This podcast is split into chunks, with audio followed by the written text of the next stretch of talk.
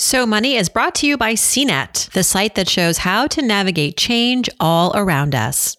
So Money episode 1343 Becoming the Sole Breadwinner in the Pandemic with Lee Bonvissuto, founder of Present Voices. You're listening to So Money with award winning money guru Farnoosh Torabi. Each day, get a 30 minute dose of financial inspiration from the world's top business minds, authors, influencers, and from Farnoosh herself. Looking for ways to save on gas or double your double coupons? Sorry, you're in the wrong place. Seeking profound ways to live a richer, happier life. Welcome to So Money as for so many people, so scary at the beginning, right? We had no idea what was happening. We were in New York City in Brooklyn. We had been in the same apartment for over 15 years. And in the lead up to the pandemic, we actually lost that apartment. We had rats eat through the walls. And so we were already in real disarray. And in this moment, I have my own business. My partner, he was going to a hospital all day. And so it was a very stressful moment where he was in one of the hardest hit hospitals and being pushed to the front lines as an administrator. And so we made a very challenging decision very early on in the pandemic Welcome to So Money, everybody. I'm Farnoosh Torabi. Today, we're going to hear of the behind the scenes of one household where the couple decided to go from two income streams to one. And who was going to be the stay at home parent? Dad. Lee Bonvissuto is our guest today. She is an entrepreneur and founder of Present Voices, where she helps people access and articulate their best ideas in their most important moments through communication coaching, consulting, and community. In our conversation, Lee and I talk about her business helping people harness, in many cases, their anxiety to communicate more effectively and to articulate their value. And also, she speaks candidly about the decisions that she and her partner made in the pandemic to reorient the economics within their marriage, to have her husband step away from his career and become the primary caregiver to their daughter. How was that decision made? How did it work out? And how is it continuing to work out? Fun fact about Lee she was raised in the theater. Her father was a mime. And fast forward to today, she is a communications consultant. So that's got to be an interesting story. And she takes us to her childhood and some of the money memories that she has growing up in an artist community. So much to discuss with our fabulous guest. Here's Lee Bonvissuto. Lee Bonvissuto, welcome to So Money. It's a pleasure to officially connect. I'm so happy to be here with you, Farnoosh. Thank you for having me. I'm so thrilled because in you know once in a while you have a guest on this show where you're privileged in that you can talk about a number of relevant topics. You are an entrepreneur in your own right and we want to talk about all of the talents that you're bringing into the world helping your clients become more effective communicators and um, explainers of their value, which is something we definitely want to dive into on the show and how it can help us in our careers. You know, talking about our, our value, our worth is something that is an ongoing challenge. In addition to that, though, Lee, you know, you mentioned as we were planning for this episode how you have personally gone through some transitions during the pandemic, which are economic and family oriented, where like many families, I think you had to sort of reorient the dynamic. You went from dual income to a single income stream because you have constraints at home. And so, want to explore that with you because I know that's something that you have done. And I want to know how you made the decision and how it's working out. You are the sole breadwinner now in your marriage. And then you were also raised by artists, which uh, you include in your bio. So I know this is something significant and impactful in your life, and wondering if we could go there too and talk about how that has helped or hindered your you know your own financial independence and narrative. So first just welcome and thank you for coming on and exploring all this with us. Yes, very happy to talk about this all. Thank you. So where should we start? I wonder if maybe it would make sense to maybe talk a little bit about the behind the scenes and how life has been for you. I often, you know, have been asking guests if I haven't seen or talked to you in a couple years like what's going on? How has it how has life been?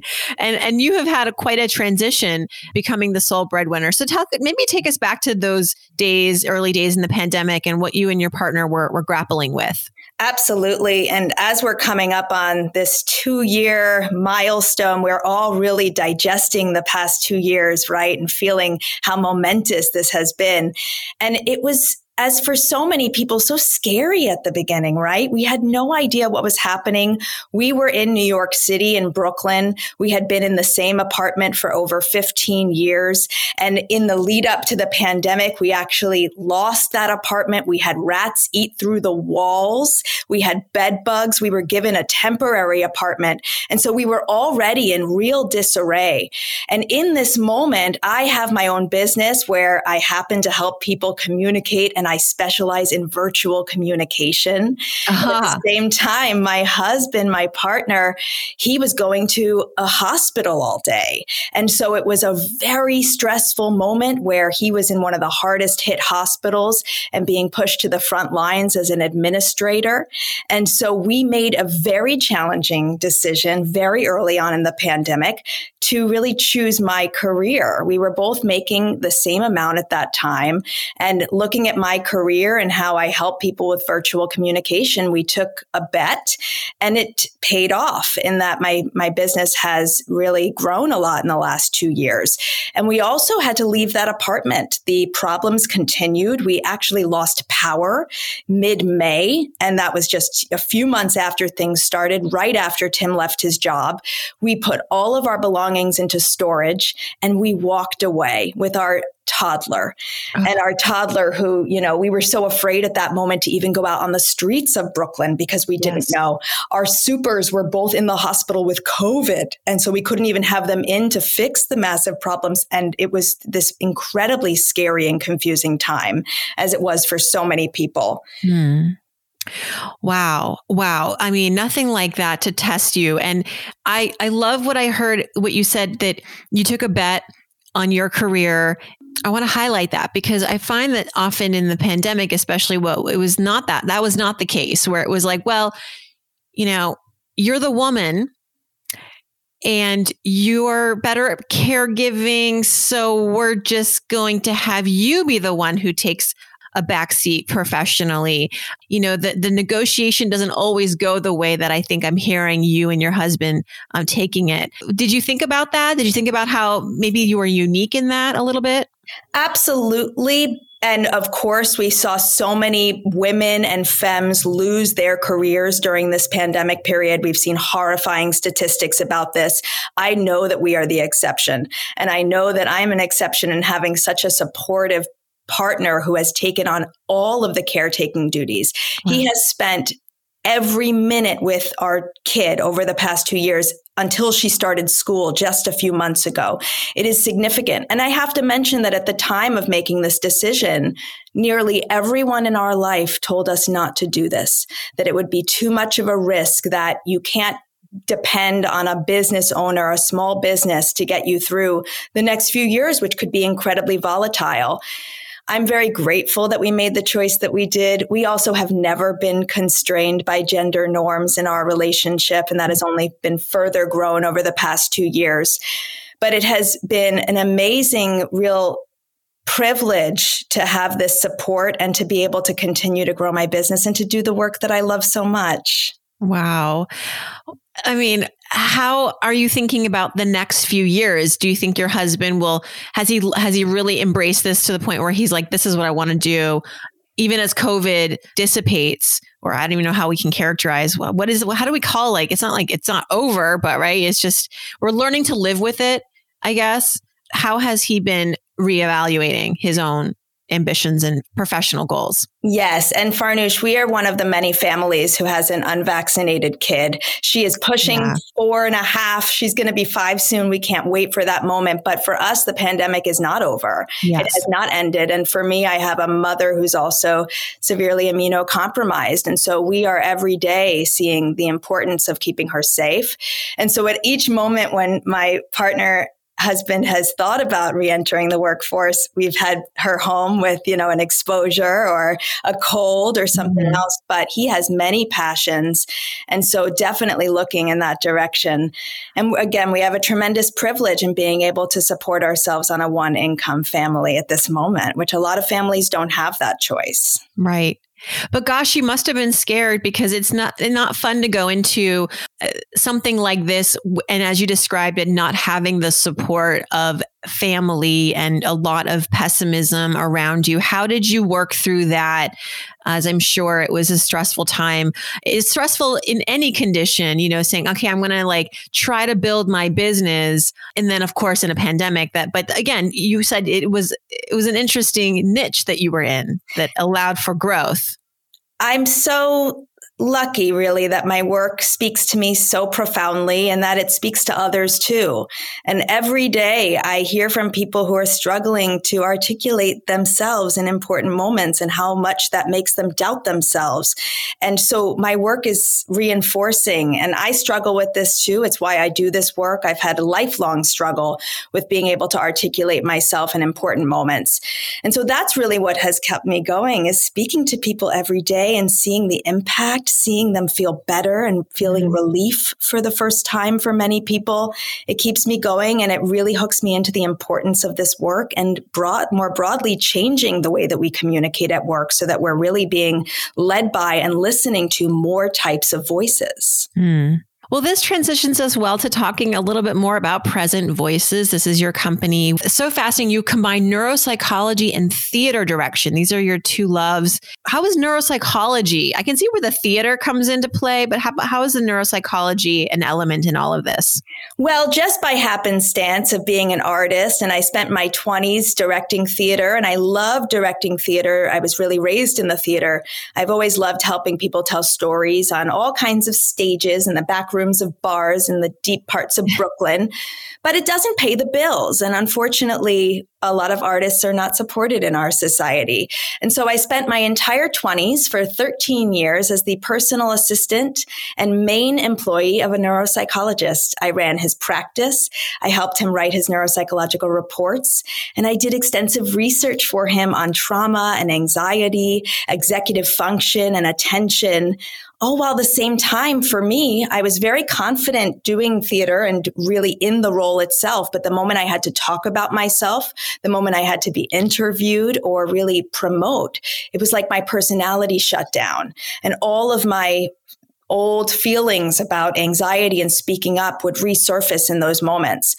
And so the neuropsychological aspect is really important because a lot of times anxiety can be pathologized for us. Imposter syndrome can be pathologized, as Ruchika Tulshyan talked about so well on your podcast a few weeks ago. And so we really have to take the reins back. We have to help ourselves feel more powerful and more in control. And understanding the neuropsychology behind it can be really enlightening for people.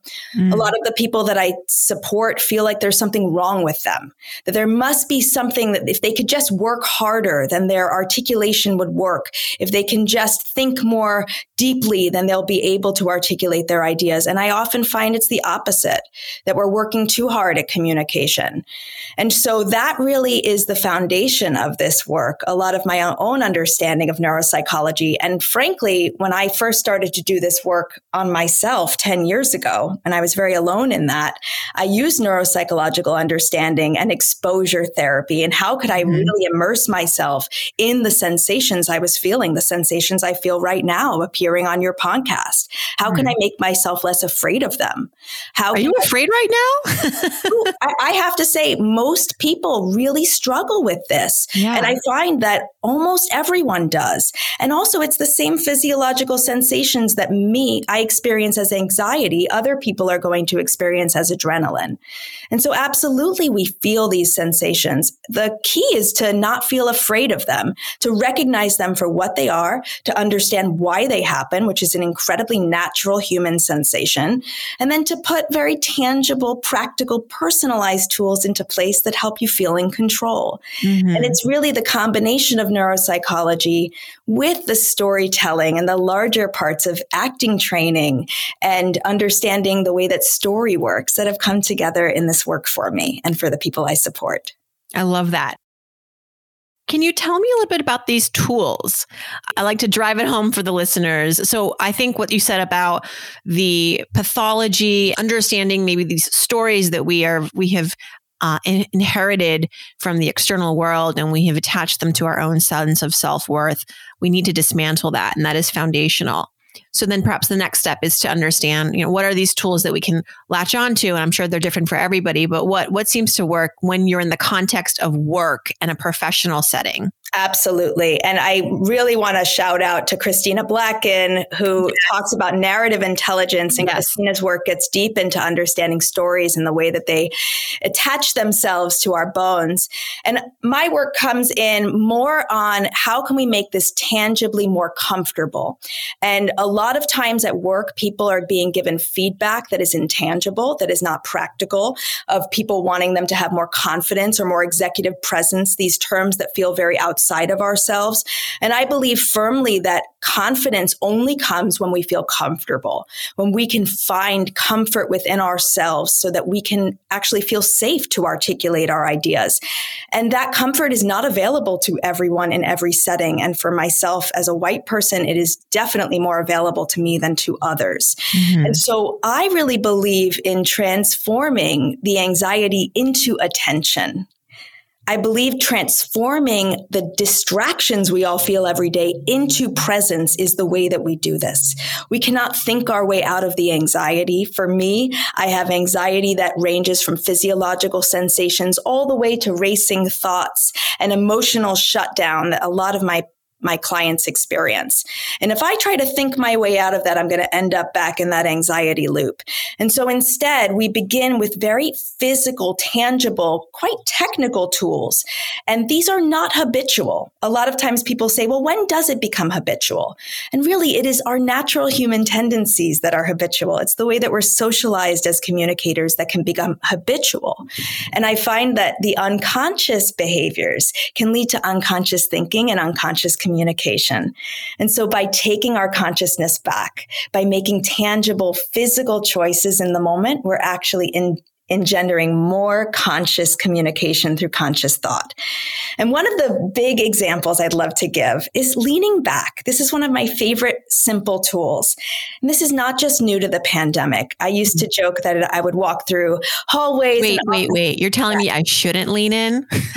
oh, you know, I mean, I, I really believe that Sheryl I'm Sandberg joking. did us a huge disservice by telling us to lean in. And by us, I'm talking to women and non-binary femmes. I'm also including men in that too. But when we lean in, we are actually constricting our physical comfort. We are u- moving our presence to other people. We are more often to absorb or over index facial expressions from others. And we are much less likely to feel centered and to be able to listen to our own perspective. And so just by leaning back, we are going to build more hormonal confidence. But the biggest benefit is also that we are changing our habitual behavior and forcing ourselves into the present moment. And from there, we can make different choices. Wow. And so, just as an example, that is how we can start to change the very habits that are ingrained to give us a bit more presence, a bit more power, and a bit more agency in the midst of anxiety, which works so hard to take away our ability to make choices. Oh my gosh. I'm I'm writing all of this down because what you have essentially done for me is make concrete the thing that I've always suspected in my head. I didn't have a word for it. You know, when I get confident in times of anxious, in, in, moments of anxiety, which I feel many times in my career as somebody who has to constantly be performing, meeting really powerful people in the presence of, you know, greatness all the time. You, you know, I'm, in, I'm anxious interviewing people because you are, are bringing such a wealth of knowledge. I am here to learn. And, and I can feel like sometimes I stumble or I'm not asking the right questions, but you have said something. You said zoom out and or lean out, but it, it is true. And I have caught myself doing that. Didn't know what that I was doing it, but I do I do that. I, I tend to it's almost like it relaxes me and it gives me perspective when you feel like there's so much chaos in front of you, which can translate into anxiety in your bone and your brain, there's something about, like, as they say, like, take a step back. Is that what we mean when we say take a step back? Because one, it calms you, but also provides you with the entirety of the context of what is going on. And sometimes I'm found to, I find that that makes me laugh. Like when I look at it, I'm like, is this really it? You know, I've been so hyper focused on something minute, but when you zoom out, you put it in the context of the world and you go, that's silly. What what is even that, right? I mean, that's that's been my um I can now I can now piece together that journey for myself just in what you said in these like few minutes. You're brilliant. I'm not brilliant, Farnoosh. This is all, none of this is new. First of all, this is all rooted in the science of embodied cognition, which has been studied extensively by social scientists like Amy Cuddy and John Neffinger and Matthew Kohut.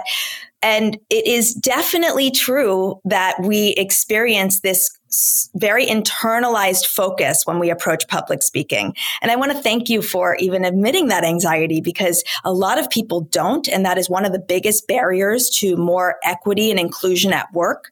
And we can get into that a bit later. But it's really important to decentralize ourselves when we are public speaking. And by public speaking, I do not just mean public speaking. I mean every moment of communication that is important to us in our everyday professional lives. But we all have a natural tendency to center ourselves and to become hyper focused. And that's a trauma response. It's hypervigilance. And so we become very much the center of our own focus. And that can be detrimental to our anxiety. And it can really be centering our attention in the wrong place. And so just by zooming out, we can position ourselves where where we need to be. And I love to expose the process behind my preparation. You know, I'm a big believer that we need to be working less hard and preparing less and really being more efficient in the way that we use our time. But today I'll tell you, I prepared really one thing, and that was my perspective. And if I mm-hmm. were to come here, Farnoosh, and want to make a great impression or want to prove my work, it just doesn't work. It centers myself and it makes me feel very anxious. And mm-hmm. so the mm-hmm. preparation I did today was thinking, who am I speaking to? And I don't know that you have anxiety. So I thought through to a listener who might hear this and think, oh, maybe there's not something wrong with me. Maybe I am human. Maybe my voice feels out of sync because of uncomfortable situations where I don't feel safe. And that I, if I can speak to that person, wow, it helps me decenter myself and it helps me feel the impact of this work in a greater way. And that is what we want for all of our work, right? Absolutely. I mean, what another thing you said was when you admit anxiety, you unlock the barriers that we have with regards to equity and inclusivity. Can you expand on that? I think that's important to remember that this is important for us as individuals, but by taking care of ourselves as individuals, we are effectively helping someone who is watching who needs that support and inspiration too. Yeah, I talk a lot in my work about who is doing this work, who is doing the work to be more present and conscious communicators, who is working hard to be more compassionate. And so it's really, really important that we are all doing this work and that particularly for people who have felt marginalized in their voices at work, that they can work less hard. And so that is a big key component. And I work with all types of people at all levels of seniority in nearly every industry. And it's very interesting that the the higher the level of seniority, the more visual success that someone appears to have, the more stigma, shame, and secrecy they are going to have around admitting that they struggle with communication. And this is doing everyone a massive disservice. And if particularly the people with more privilege and power can make this admission, particularly to the people that they serve and support within their organizations, they are going to give everyone more permission to be vulnerable in this regard. And we cannot learn and grow when we feel unsafe. It does not mm-hmm. work. We have to find a way for ourselves to feel comfortable. And leaders and organizations have a tremendous responsibility here in how they can admit their own shortcomings, do the work so that other people can do less less of it. Yes, yes, because go, going back to your point about feeling safe, um, that's not uh, a necessarily an easy thing to identify sometimes. And it's nothing to do with you, it's your environment. And so, any advice for those of us who do feel like our company and our leaders have not done that work to provide that welcome and, and safe space for us? How do we reconcile that? Yeah, for ourselves as individuals, and again, for myself as a white person, I'm communicating from my own very limited perspective there. It is essential that we work on how we can trust ourselves. And for a lot of people, a lot of the people I support, again, they're getting these very buzzy words as feedback with no ways of incorporating that tangibly. And if you tell someone that they need more confidence, that feels like it's outside of them and they inherently are working for some external validation in order to achieve that confidence. And the actual definition of confidence, do you know this, Farnoosh? I just looked it up a few yeah. months ago. It is to boldly trust, to boldly trust. Oh, wow. Wow. And if that's what confidence means, then that is only inside, inside of ourselves.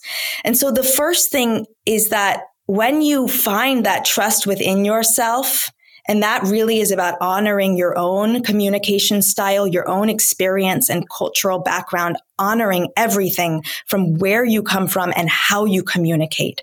That is the first step. And I find that once people are able to access that, then the confidence comes, the executive presence, whatever that buzzy word mm-hmm. means, mm-hmm. comes. And then, of course, we can serve as an example for the rest of our organization. But when, when I support organizations at the institutional level, I really will only do so if the people at the top are doing this work as well. Mm, good, good, good. To boldly trust. I like that.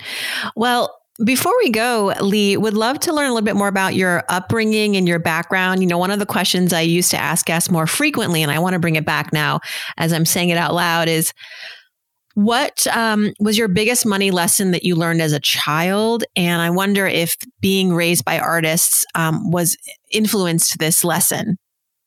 Of course it did. I was raised by a Broadway musician and a mime. And wow. I joke, yeah. Wow. I joke a lot about this. It's a you know funny thing to joke about as the child of a mime being someone who could not speak.